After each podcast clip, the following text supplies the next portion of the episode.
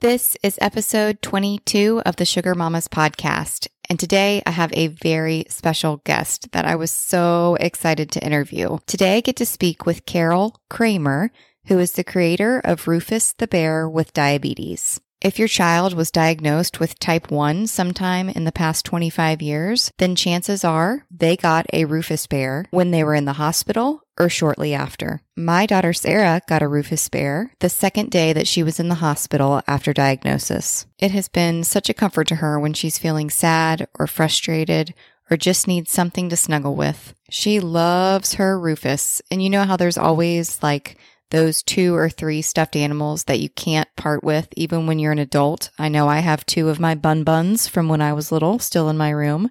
Okay, I don't sleep with them, but they are in a drawer in my room. But I can tell you for sure, for certain, that Rufus the bear will be one of those stuffed animals that my daughter keeps until she is an adult. Rufus has meant so much to her, and I know he's meant so much to children literally all over the world. And little known fact that today, June 1st, 2021, is Rufus's 25th birthday. Happy birthday, Rufus. It just so happens that it is also my sister Megan's 40th birthday. So happy birthday, Megan. But that's besides the point. Today we're talking about Rufus. Sorry, girl when I got to interview Carol Kramer and she told me that Rufus's 25th birthday was coming up in just a few short weeks, I said, well, obviously I'm going to have to publish the episode on his birthday. You guys are really going to love this episode. Carol is such an amazing person. She has such a giving and generous heart. She did back then when her son Brian was first diagnosed with type 1 diabetes, and she still does today. So sit back, relax, and enjoy while you listen to Carol tell us the story of Rufus and what she's up to today.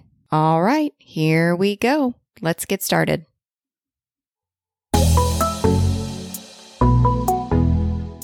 You're listening to the Sugar Mamas podcast, a show designed for moms of type 1 diabetics.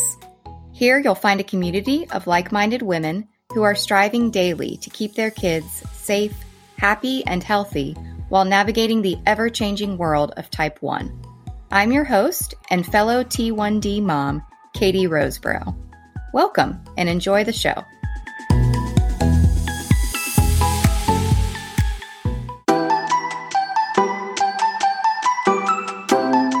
Before we get started, I need you to know that nothing you hear on the Sugar Mamas podcast should be considered medical advice.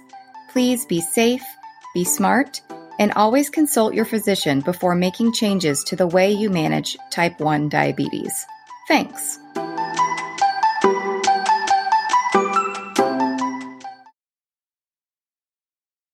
Everybody, I am here with Carol Kramer today, and I could not be more excited to talk to her this morning. Carol is the creator of Rufus, the bear with diabetes, which I know has touched the lives of so many children and families in their type 1 journey. Um, and I can't wait to hear her story. Uh, Carol, at this point, I will obviously have already told people a little bit about you, but I would love it if you would introduce yourself and tell us your connection to type 1 diabetes. Uh, well, our son, Brian, uh, when he was three years old, he was diagnosed with type 1 diabetes. Brian is now 29 and he'll be 30 come June 19th of this year. Oh, wow. So, My goodness. Yeah. yeah. He's an adult. You made it. I know. I know. is he your only child? No, we have five. Oh, um, wow. Yeah. They range in age of, oh my goodness, 30, wow, 34 down to 19.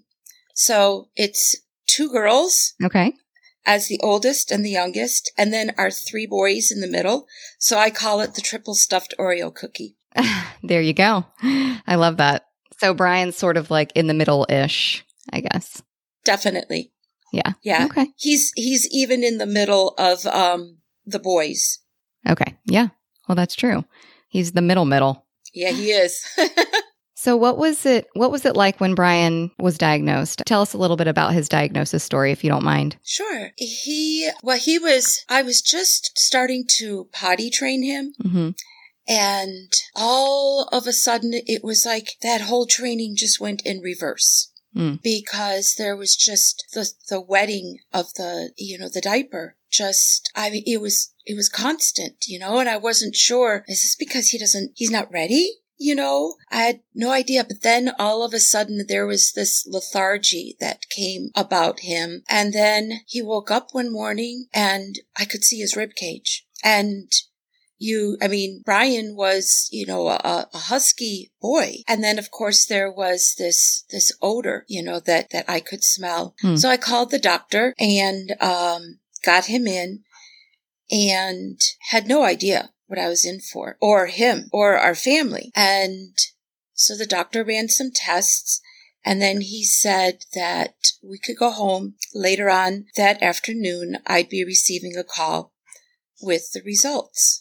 So I received a call at 4:10 in the afternoon and was told to rush him to Evanston Hospital and that he most likely had type 1 diabetes. So I did that rushed him to the hospital with my husband and at that time our other two children and life changed from there. We were told that if we had waited another half a day that he probably wouldn't be here. Oh my goodness. Yeah, you know, just because the the ketones, you mm-hmm. know, were so so high. But it was it was that also that constant asking for water, his thirst mm-hmm. Uh, was, you know, and this, but this was in the summer. Well, no, I'm sorry. It was in the fall. Mm-hmm. The summer is when he had broken his leg. Oh, which, gosh. Yeah. And it was funny because he actually had broken um, the femur. Oh, that's a that's a big one. it's a huge one. That, that's yes. the biggest one. yes, yes. I had thrown a frisbee, and both our sons went running for it at the same time. And the oldest fell on top of Brian and that, that was it right there. But I'll never forget that that evening in the ER, we were told that we needed to stay overnight for observation because his white blood cell count was so extremely elevated. Hmm. And I can't help but wonder, was that the stress that triggered, you know, the, the domino effect yeah. um, of what was then to be come November 9th mm. um, of the same year mm-hmm. that he would be diagnosed with type 1. Yeah, I know you just really never know. I've thought about that quite often myself. What was the trigger that started the autoimmune response in my daughter? And I mean, I just don't think I'll ever know, which I'm okay with. Right. But you, yeah. every now and then my mind wanders back to that. I wonder what it was. I wonder what it was. But you, yeah. you never know. Could have been the trauma. No, I know. You just don't. Mm-hmm. But it, it, it's that that somewhat settles my mind. Mm-hmm. So tell us about Rufus. When did Rufus enter the picture of your type 1 journey? Was it immediately after Brian was diagnosed or was it a couple years after? When did that start? Brian was diagnosed November 9th of 1994. Okay. And the idea for Rufus came June 1st of 1996. Okay. So, but in between there, I remember reading an article that type 1 diabetes was the leading cause of blindness. Mm-hmm. And you know, as a mom, I panicked. Uh, mm-hmm. Uh, like, you know, no, no, my son cannot go blind. I have to do everything possible. And then I was just hit with just such sadness, you know, along with the fear and mm-hmm. the concern. And so I ended up, that just kind of triggered an anxiety in me, which then led to a depression mm. and just so fearful of anything happening to me because who was going to take care of Brian, you know, mm-hmm. even though, I mean, his dad is here, still married. Um, but as a mom, you know, you, you feel such responsibility, um, mm-hmm. for so much. And so, um, all of a sudden, well, it was June 1st of 1996. And I know that this might sound weird, but I woke up and I didn't feel like someone was pushing down on my shoulders trying to keep me in bed. I just had this idea of, I know what I'm going to do and I'm going to do it. Mm-hmm. So, and it was one of the things that had always bothered me is when Brian was diagnosed, well, it was late afternoon that we were at the hospital into the evening, but it was the following morning where I started asking, well, what is there to teach Brian? Mhm. about this life change and to teach Brian that he's not going home from the hospital cured or Mhm. healed, you know, um, because a lot of people think that, oh, when you come home from the hospital, you're better, you know, Right. or you're on the the road to being better or cured, you know. Uh, but but with type one, no, it was a Mhm. you're on the road to a whole life change Yes. you know, for the your entire life. So, and there, what they gave me was a coloring book hmm with a little boy in it. And for a three year old boy who's active, he wasn't going to sit and color, Yeah. you know? it's like, oh no, this, this can't be. this is great, but do you have a Nerf gun? Exactly. Yeah. Yeah. and, and would you let us go roam around the hospital and play hide and seek, you know, yes. and see how many windows the Nerf gun, the, the bullets will stick to? Yeah, absolutely. Yeah, yeah. so that, I guess that always stayed like in the back of my mind till I knew what I was going to do. And, and so I, I basically just went out, bought a teddy bear hmm and I, I still have the templates of everything.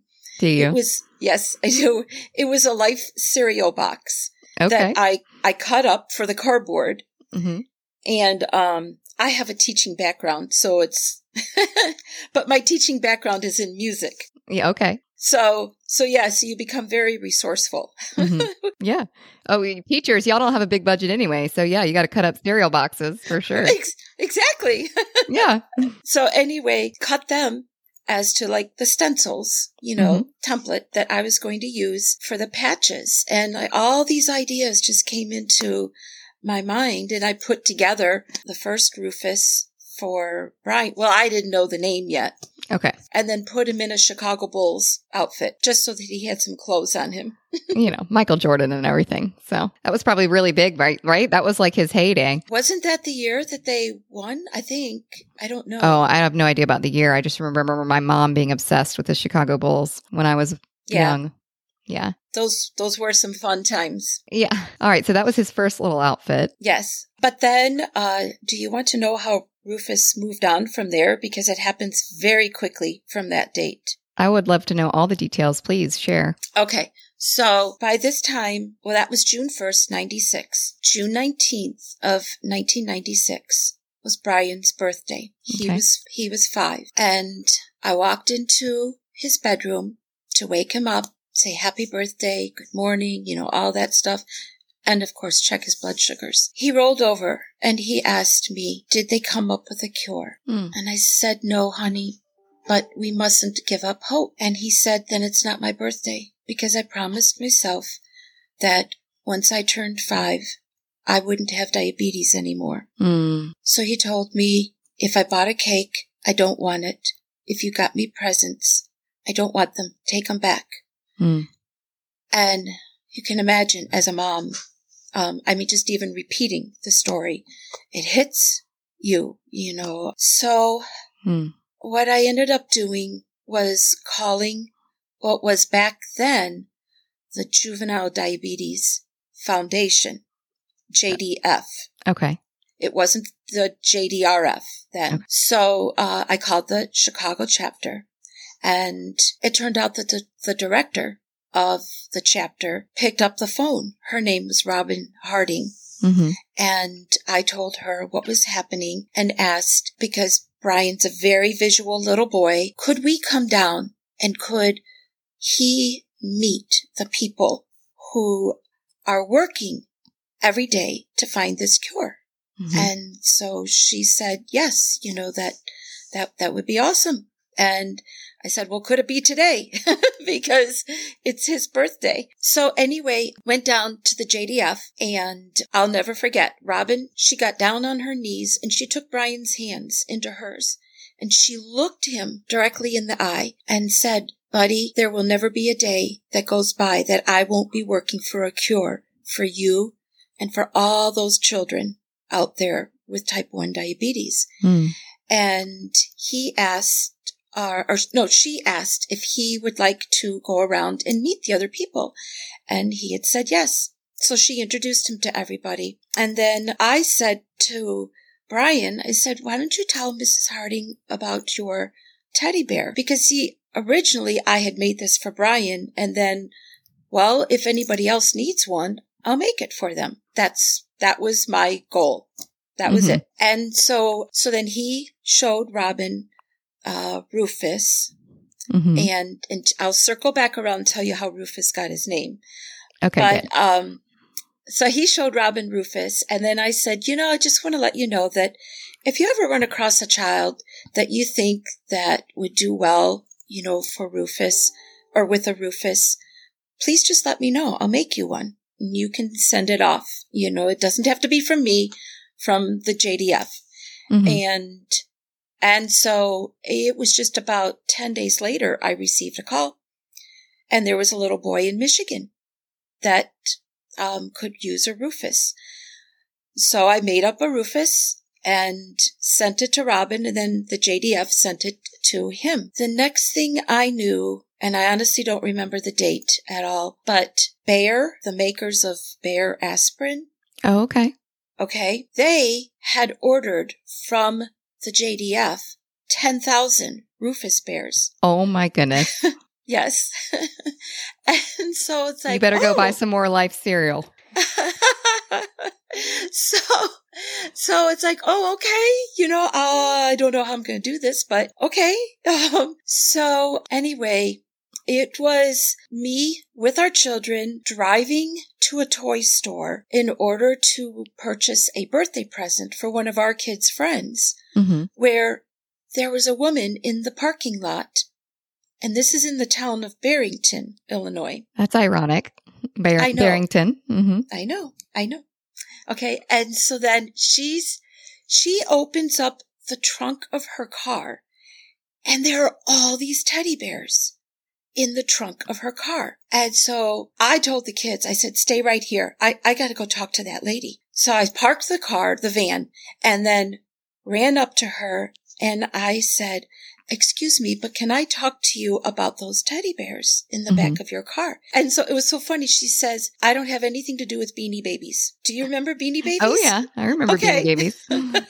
that was the height of beanie babies. Yeah. You know? And so, um, and I said, Oh, no, no, no, no. I, I, I don't want anything to do with beanie babies right now either, even though they're great, but no. and so I need those bears. And then I explained to her just a little bit about what I was doing. So she handed me her um, business card Mm. and said, give me a call tonight. She said, I think my, um, my boss would be very interested in this. I said, okay. So I called her that night.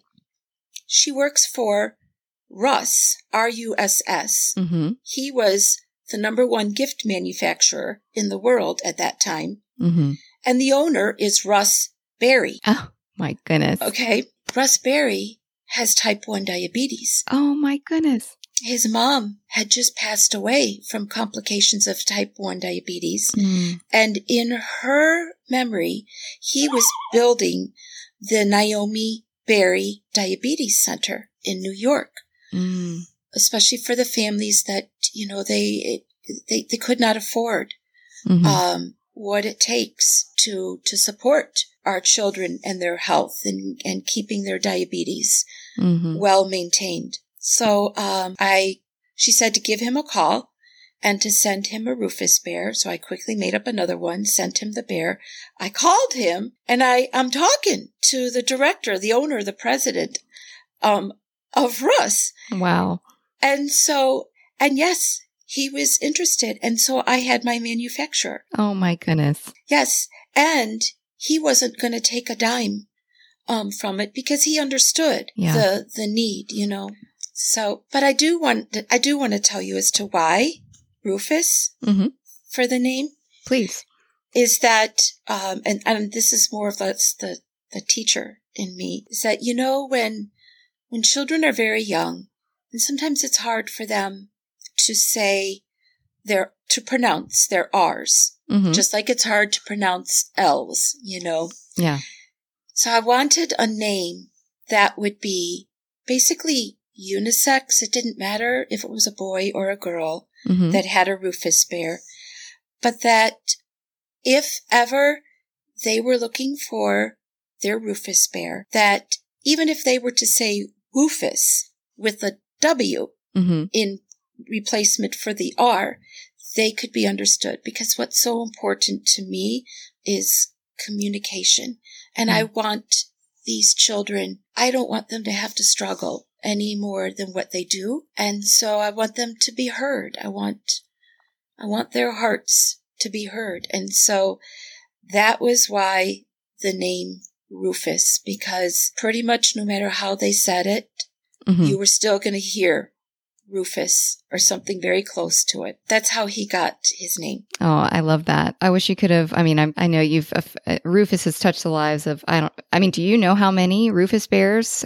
I'm sure you do. How many have been made in the past I- 25 years? Oh, I, I, I really, I really don't know. And it, it, it's well above a million because Yeah. in 1997, um, the fall of 1997, he went worldwide and hmm Russ was manufacturing Rufus bears for so, so many countries, you know, and, and the JDF.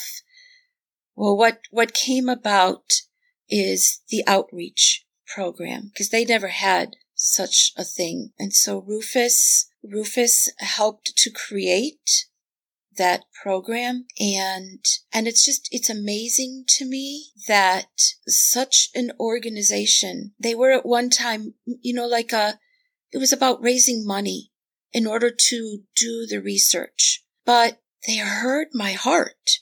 Hmm and they heard the heart of all these children um and so they they took on rufus and created the outreach program in order to be who they are today Yeah. you know? Because it's it's an incredible organization, and I haven't spoken to anybody at JDRF for quite some time because Rufus just got to be so large hmm that I never planned on him being a source of income Mhm. for our family because how could you deliver the message of hope where to me the families they needed to know that dollars were going in to research for them you know especially families that didn't have the funds to be Mhm. able to contribute i still wanted them to know that uh no there's there's money going in hmm to research for them I had I didn't realize that until you said that. So JDRF did not really have an outreach program prior to Rufus. no I mean, in my for okay, so 25 years later, here I am. My family's now been affected by type 1 diabetes and JDRF in my mind is almost more of an outreach mm-hmm. program to me Mhm. than it is a raising money to fund research program. I mean, I know that's obviously a humongous part of it, but when I think about JDRF, I definitely think about their outreach and the support that they offer to the community for type 1 diabetics of all ages. That comes to mind first. So yep you were the start of that. That's amazing.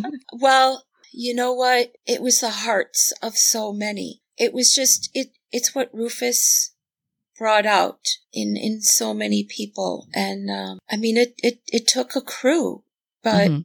we did it and I'm so thankful because yes, they even when they were you know uh, an organization that had more to do with raising funds hmm back in the early days they they were still i mean look how far you know they've come. It was what they needed in order to get started you hmm know back then. And but even though they you know there was just this this business component about them there was such a heart you Mhm. know in them. These weren't just your typical business people. You know they they had a, a heart and they found it with each other and they they heard. They were willing. And even when other organizations were contacting me uh, such as like, uh, children with Mhm. diabetes they had contacted me because they had the idea of let's send a Rufus and the girl version. There was a girl version of Rufus for a while Okay. and her name is Ruby, but they, the, the Children with Diabetes organization had the idea of let's send Rufus and Ruby, like maybe six or eight of them, out worldwide to where they stay with a family for one week and then they write in a journal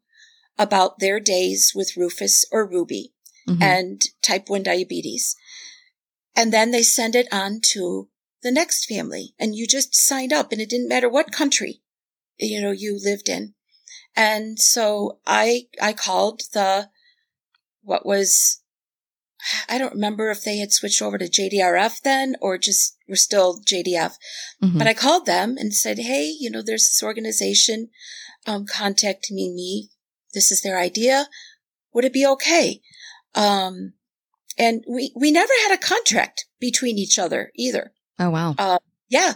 Hmm. And so, uh, they were like, oh, sh- sure, you know, go ahead. So it, it was just, it was so wonderful. I mean, we Mhm. all, we all received from each other. And what you see today is what has come about Mhm. because of that, you know. yeah. Do you do you still have the original Rufus? I do. Yeah. Or does maybe Brian has it? I'm not sure. I don't know. Can I get up and move around? Yeah. You Or just should take I not? Oh, you no, I'll you're take my computer. Oh no, or yeah, or just take your headphones off and come back and bring it back. Oh, okay. All right. Okay, hold on one second. I have to plug in my power. Okay. Oh yeah, we don't want to lose you, Carol. All right. So now a dress is on her because I took off the Chicago Bulls Okay. outfit. Not on her. Well, a, a dress is on Rufus Right. just because, yeah. Be, you know why? Is because I've given away clothing to mm-hmm. Rufus, uh, the sweatshirts, not the sweatshirts, the t-shirts, hmm the corduroy pants. And so part of the story is that while the 10,000 bears were being manufactured, hmm there were still orders coming in. So I was sitting at home and hand making Rufus bears. I was going, I, I borrowed money against my life insurance policy Wow. in order to buy bears, as many as I could.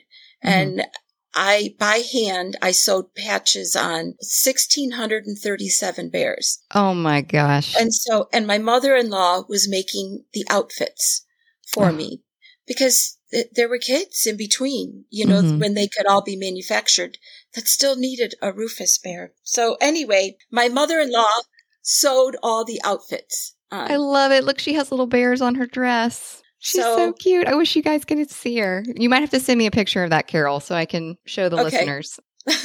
okay, I will. I will because all right, the patches are I mean This is me Oh, experimenting. goodness. well there's the little Yeah, so the little tiny. heart on the paw, on the Oh, bear yeah. paw. look at that. I didn't snip off the end of the I- I- thread. It's never too late, Carol. You know? okay, thank you. and so there's Oh, no my rhymer. Look at how big those patches are. It's like it's like roof. I'm just describing it for the listeners. It's like little, almost like quilting patches. Like like a there's a checkered one, and like a, I think that's a floral one, and oh, so oh, sweet. Oh yeah. Here's here's the floral one on, Oh yeah, on the on booty. the buttocks. Oh yeah. Aw. yes. I love Yes. it. So there was okay. So I had been invited to a symposium, a researchers symposium, hmm um, for type one diabetes, and okay, their their talk, their language was woo, way Mhm. above, way above my head. And I can tell you something: they all had the same balding spot. Yeah. but I, I thought, wow, that's really quite unique. I wonder if that's the side of the brain that they Yeah. use the most, you know? Yeah, their brain power has worn down their hair.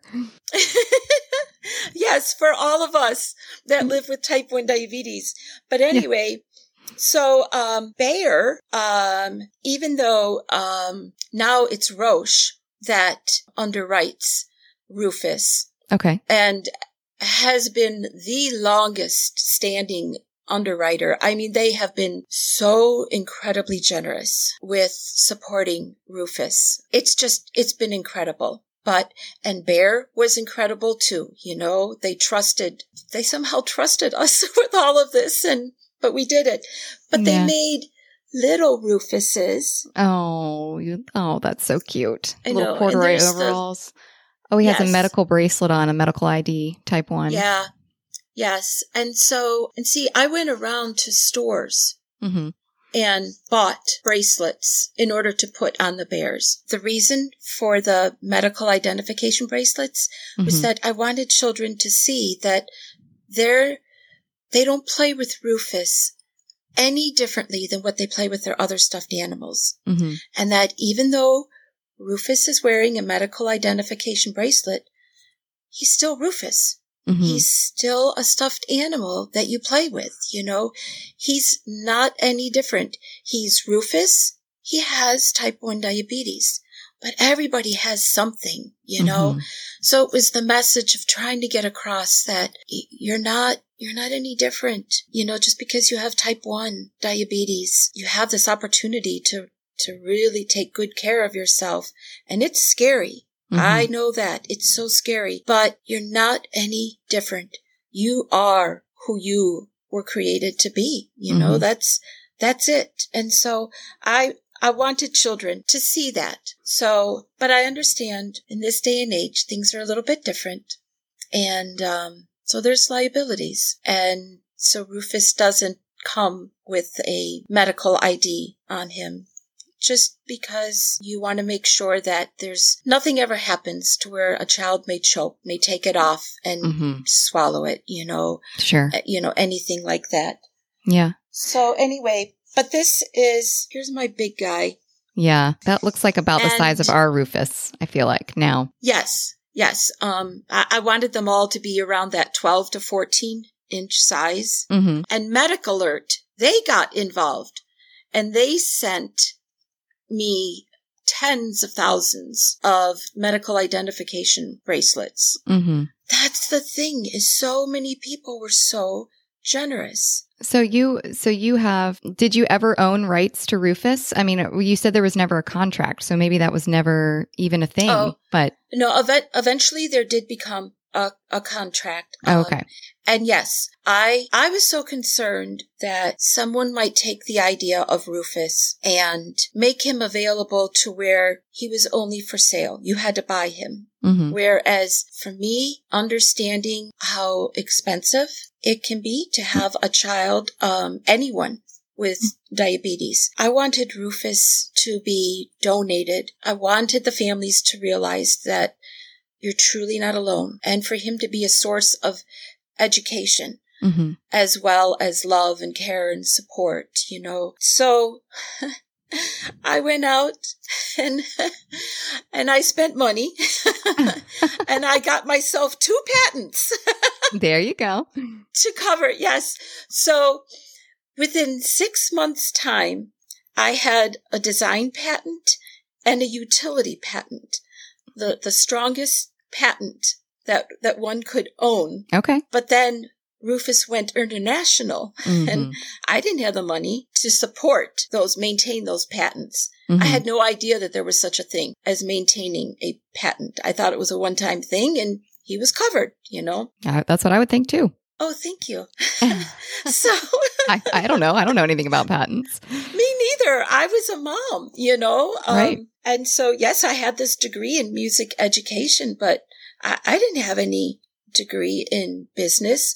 And my husband is a professional trumpet player. And so why would we know anything about business? Right. And I just was crazy enough to follow through on what I knew I was going to do. And so anyway, once I got to know Russ more like, like a second father, he's like, Carol, why, why did you go out and get those patents? You know, and, um, and I told him because I wanted to protect him. Mhm. And so he says, ah, Carol, because you could have just done that through a copyright. Like, Oh. really? And so, so I did not renew the patents Okay. for Rufus, but they were, but I had the patents for 15 years. Mhm. And then I did get the copyright and I owned the copyright, the trademark Oh, good. for Rufus, yes. But then, I mean, it was to try to protect his name and there to not be any confusion as to what Rufus, the bear with diabetes, was for. It just became, it became so large, which I'm so incredibly thankful for. But I'm also a mom of five children and I'm, I'm a grandma to three grandchildren no. too. So anyway, I knew as hard as it was that in order for Rufus to keep growing and to keep being him, I had to let him go. And mm-hmm. because JDRF, they had their own legal department. They mm-hmm. could, they could take care of him. They could oversee, protect him, watch over him. And so they had approached me a couple other times if I would like to sell, you know, Rufus to them. And, and at first I couldn't imagine it because through that question and me pondering it, I learned that Rufus was actually my own source of therapy. Mm-hmm. And so it was a matter of me letting go and flying just as me as Carol mm-hmm. and not having Rufus in the background to distract me whenever mm-hmm. I got anxious about anything, you know. And so I decided that no, this is, this is not about me. This is about, you know, all those families out there. And so I sold the rights of Rufus to the JDRF and, and now he is theirs. Yeah. Well, I, I feel like they've done a wonderful job, like you said, taking care of him and keeping him safe and I know we were in the hospital just the second day is when they brought in the bag of hope that had Rufus in it. And gosh, I wish you could have seen the look on my daughter's face because, you know, it's such a traumatic experience. And she was just so upset. But when they brought in that bear and her eyes just lit up, and my daughter absolutely loves stuffed animals. I mean, loves them to pieces. And I, it just meant so much to her to have a stuffed animal and one that she could you know, that was like her that had type 1 diabetes and she could practice on. Um, she's right. still, she's still, you know, we're almost, gosh, I feel like coming up quick on a year, probably about eight months into our diagnosis, and she still will check, you know, pretend to check Ruf- Rufus's blood sugar and and give him injections, and it's just such a comfort to her. She's also very protective of Rufus. I crawled in bed with her last night to tuck her in, and and Rufus was laying next to her. And I just kind of gently, she has like a, a bin of stuffed animals. I just kind of gently like tossed him into the bin so I could lay down next to her. And she got so mad at me. she was like, Mommy, don't you can't throw Rufus? I'm like, well, I didn't really throw Rufus. I just tossed him into the bin. so I said, I'll get Rufus back out. So I got Rufus out and and put him next to her and she was much happier. But anyway, she just loves her Rufus Carol. So thank you so much. Oh yeah. Yeah, I'm I'm so thankful to hear that because because I'm not involved anymore. I don't really get the chance to hear the stories unless somebody from JDRF mm. were to share them. And every once in a while, they'll send me something, and um, it just it brings tears to my mm-hmm. eyes. Uh, it just warms my heart you know, so much. And I'm just, I'm so thankful that I had this opportunity and that I got to meet the people and work with the people, you know, that I did. I have a, I have a story to tell you. Yeah. Just be- because lately there's, well, with the, the, um, the death of, what was it, King Philip, Duke Philip, you know, in, um, with Queen Elizabeth, her husband. Mm-hmm. Oh. Oh. Yeah. Yes. Yes. Prince Philip, right? Prince Philip. That's mm-hmm. it. Thank you. Thank you. I was like, oh no, don't don't make me dig into history. That is not my strength. Okay, but yes, Prince Philip. Okay, so I was um, nine months pregnant with our fourth child, Kyle. Mm-hmm. And okay, here's the funny thing: is Bayer wanted to do a commercial in my house. Oh wow! For they completely tore up the inside of my house. Really, it's amazing to yeah. And so while I was doing that, with them, Russ Berrie calls me on the phone and he says, Carol, he goes, can you come down to the merchandise mart in Chicago? I've got my grand opening and I'd love for you to see it and bring your kids. Okay. All right. And so the next day, oh, and he said, and I have someone for you to meet and I really want her to get to know you as well. So of course I said, okay, you know, to it. Mm-hmm. I go down there with Carissa, Michael, and Brian, and he introduces me to Sarah Ferguson, the Duchess of York. Oh, wow. I know. He was good friends with her.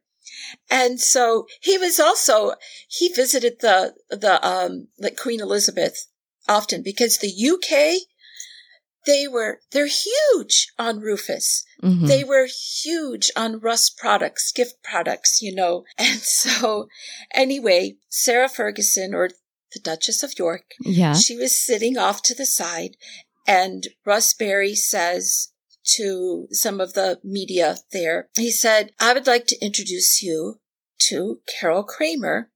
She's just a mom who created Rufus the Bear at Diabetes. Well, Sarah Ferguson heard just a mom. and, and she got up. She took the largest white teddy bear she could find, and and I got pictures of this. And she was whacking him. Just a mom, just a mom. There's no such thing as just a mom. You take that back, you know. yeah. Oh my goodness, it was hysterical. So then, so then, so anyway, uh, she and I got to know each other, and so for a while, she was an ambassador of Rufus Oh, that's amazing. for the UK. And so, um, but then 9-11 came and, you know, everything changed. Um, Mhm. Can I just say, oh, I just want to say when you were telling me that story and you started with the sentence, she's just a mom, I feel like I had a little bit internally the same reaction that, that she had because I'm like, I immediately was like, just a mom. Like, excuse me. I know, I know. so anyway, oh, Sarah was there. hmm She was the main guest to cut the ribbon for the grand opening of Russ in the merchandise mart. And so Sarah Ferguson, she says, Oh, no, no, I, I cannot do this alone. So she went over and, and she asked Brian if he would do the ceremonial cutting of the ribbon with her. Oh my Yes. goodness. I know. So, but, um, it was that time when she was a spokesperson for Weight Watchers. So Mhm. we're back at home and Brian's watching TV and then a Weight Watchers commercial comes on and he's like, Oh, hey mom, there's that lady that let me cut the ribbon with her, you know? Oh my Yeah. goodness. He had no idea, you know, mm, as to, Yeah. Her Her- level of celebrityness, yeah, yeah. celebrity, I guess. Yeah. Yes, yes, yes. And she she was so much fun. Just so so much fun to That's know. such an awesome story. How amazing that she became, you know, kind of the spokesperson for Rufus over there in the UK. That's awesome. yeah. Yeah, it was great. Can I ask you what Brian is up to now these days? Brian works for Walgreens. Okay. He is a pharmacy tech Mm-hmm. and he got his degree. He got his degree in philosophy and psychology. Mm-hmm. Okay. Now he's a pharmacy tech. yes. Love it. Um, and, um, I mean, Walgreens, they've, they have excellent insurance that has helped him to, to keep using the insulin that Mhm. he's been on for so, so many years because there was maybe about five or six years ago where suddenly some insurance companies were no longer going to cover certain brands of insulin. Hmm. And, and a lot of that had to do with some insulins, and I won't give any names, but hmm some insulins no longer have a patent, so their price is a little bit lower. But there are some insulins that still have a patent behind them, and so their prices, because they have to maintain the patents and they're expensive, are a little bit higher. And so he was on our insurance hmm and it was our insurance that was one of the ones that said, no, we're not going to cover your insurance anymore. I mean, your insulin anymore. You'll have to switch over to a different insulin. Hmm. And Brian's been so healthy. He's never been back in the hospital since the day he was diagnosed. We are very blessed that his diabetes has most all the time remained stable. You could never even um, identify him as being brittle, except for the day he was initially diagnosed, you Mhm. know. So anyway, it was hard. It was hard to think of switching insulins after all these years. Yeah. And um, Brian does not have the pump. He still uses the insulin pen, and because it works Mhm. for him, you Mhm. know. And so he needed to find a job that had insurance Mhm. that was still going to cover the insulin that he's been on for so many years. Mhm. And that ended up being Walgreens. And Okay. that's how he became a pharmacy tech. And now he also, well, he's become a senior pharmacy tech. He now administers the COVID vaccine. Oh, wow. hmm But he had to learn a new way of injecting a syringe because it's, it's completely different. And thankfully, hmm his coworkers were kind enough to allow him to stab them multiple times. because, you know, when you, um, when you give the insulin, like you pinch, you know, the, the surface hmm and you inject, but you're not going into muscle, Right. Just the fat. right? With the COVID, you have to go into muscle. hmm So it has to be a fluid motion. Mhm. Um, there's no pinching or stopping and pausing or anything like that. And lo and behold, we never knew that Brian had muscle memory for how, for how to provide an injection. And so he, the pharmacist who was training him was telling him, you, you have to forget that muscle memory that you have due to having type 1 diabetes and giving yourself injections, you know, four or five times a day. But he got past I it. bet that was really hard. Oh, he was exhausted. He was mentally exhausted when he would come home because of what it took for him to ignore that muscle memory. Right. He probably had to really, really concentrate and focus to to do it the other way because 25 years of injections one way. Yeah, that's not an easy habit to break. No, no, no. But I thought that that was really kind of interesting that hmm that's what happens, you know? Yeah. Well, I'm glad that he has a a great job that's you know providing him with the insurance that he needs, and that's wonderful to hear. What are what are you up to these days? Can I ask what you're up to? well, I work at our elementary school Mm-hmm. as a paraprofessional Mm-hmm. with children with autism and presently most of the children that I work with are nonverbal. Mm-hmm. So they're second and third graders. I've known these children for kindergarten, first grade, and third grade um, for a few of the children. So I've known them for about two and a half years now. Mm-hmm. I was over at the high school doing the same work, but there was great need at the elementary level, so I moved over there. Mm-hmm. So, yes, I support children with autism and various other diagnoses. I wear, oh, maybe you can see, Lake Zurich Snap.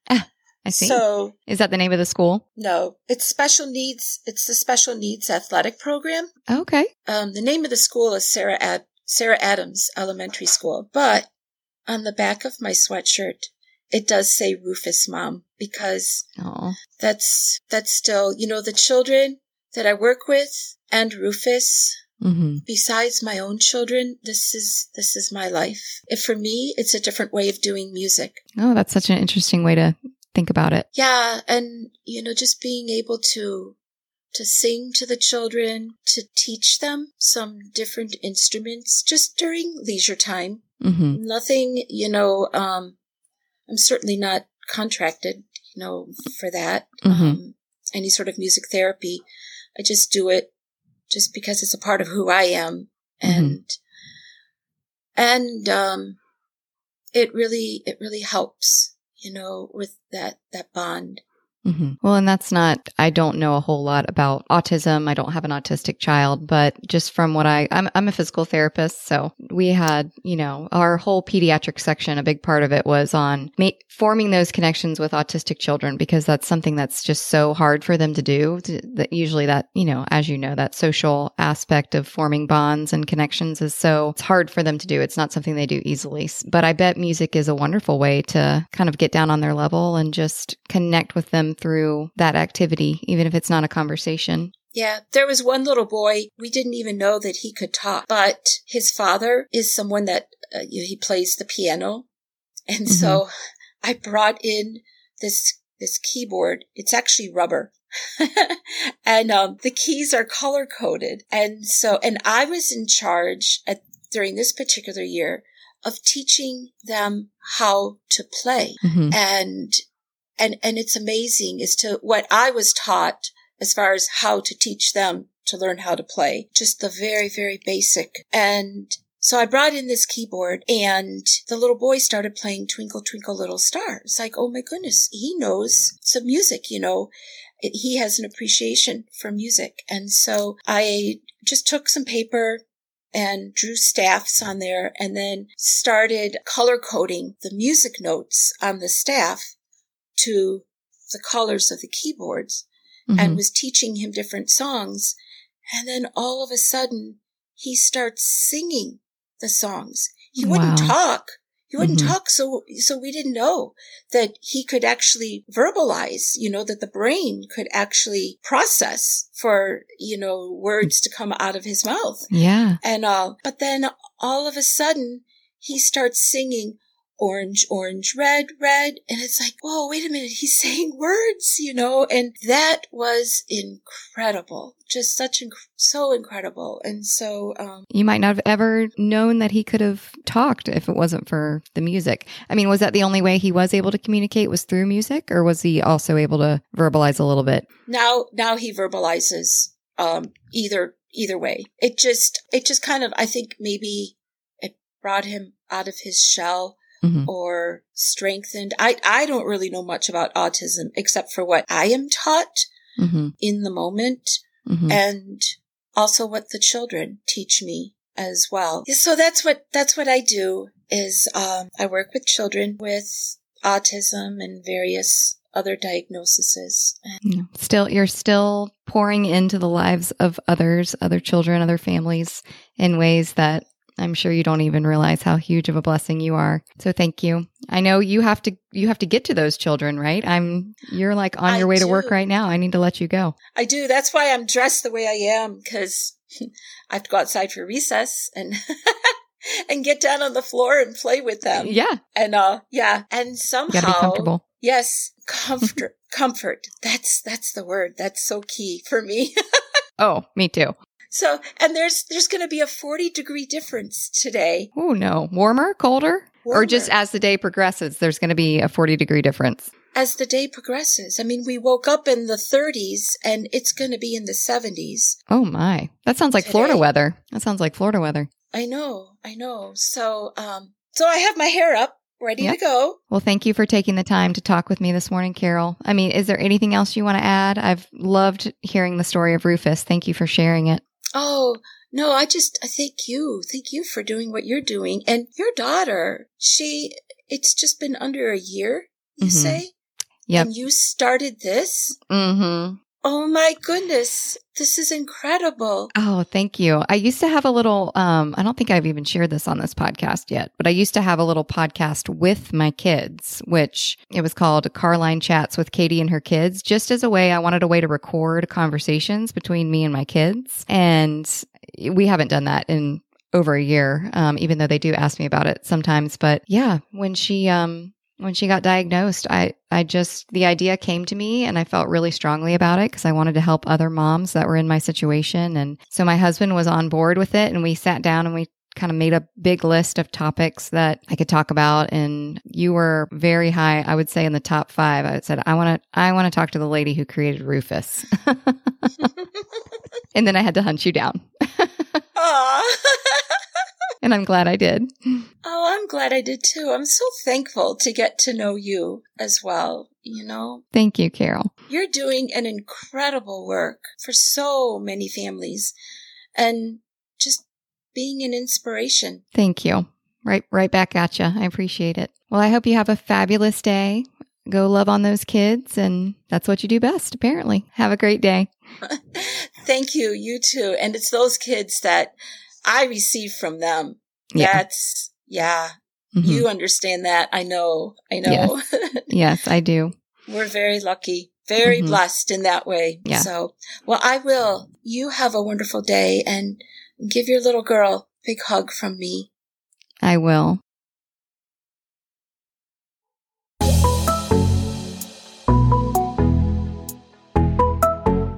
That is the end of our episode and our chat with Carol Kramer today. Didn't you just love that? What an amazing person she is. What a heart of generosity to give Rufus to the world of type 1 so selflessly, out of nothing more than just wanting to help other children and other families who were struggling with the burden of T1D management. Carol, from the bottom of my heart, thank you so much for sharing Rufus with us and with the world. We are so, so grateful. Listeners, come back next week because I get to talk with two gentlemen about TrialNet. And if you don't know what TrialNet is, don't worry, you're not alone. But I promise you, if you come back next week, you're going to learn all about it. It's a very interesting conversation. And the week after that is the start of our newly diagnosed series. And just a reminder, that's going to be a 10 week series with a certified diabetes care and education specialist. I've invited Rachel Halverson onto the show, and we're going to do 10 episodes targeted specifically towards families and caregivers of newly diagnosed type 1 diabetics. I am so excited and I can't wait. All right, you guys have a fantastic week, and I will chat with you soon. Bye.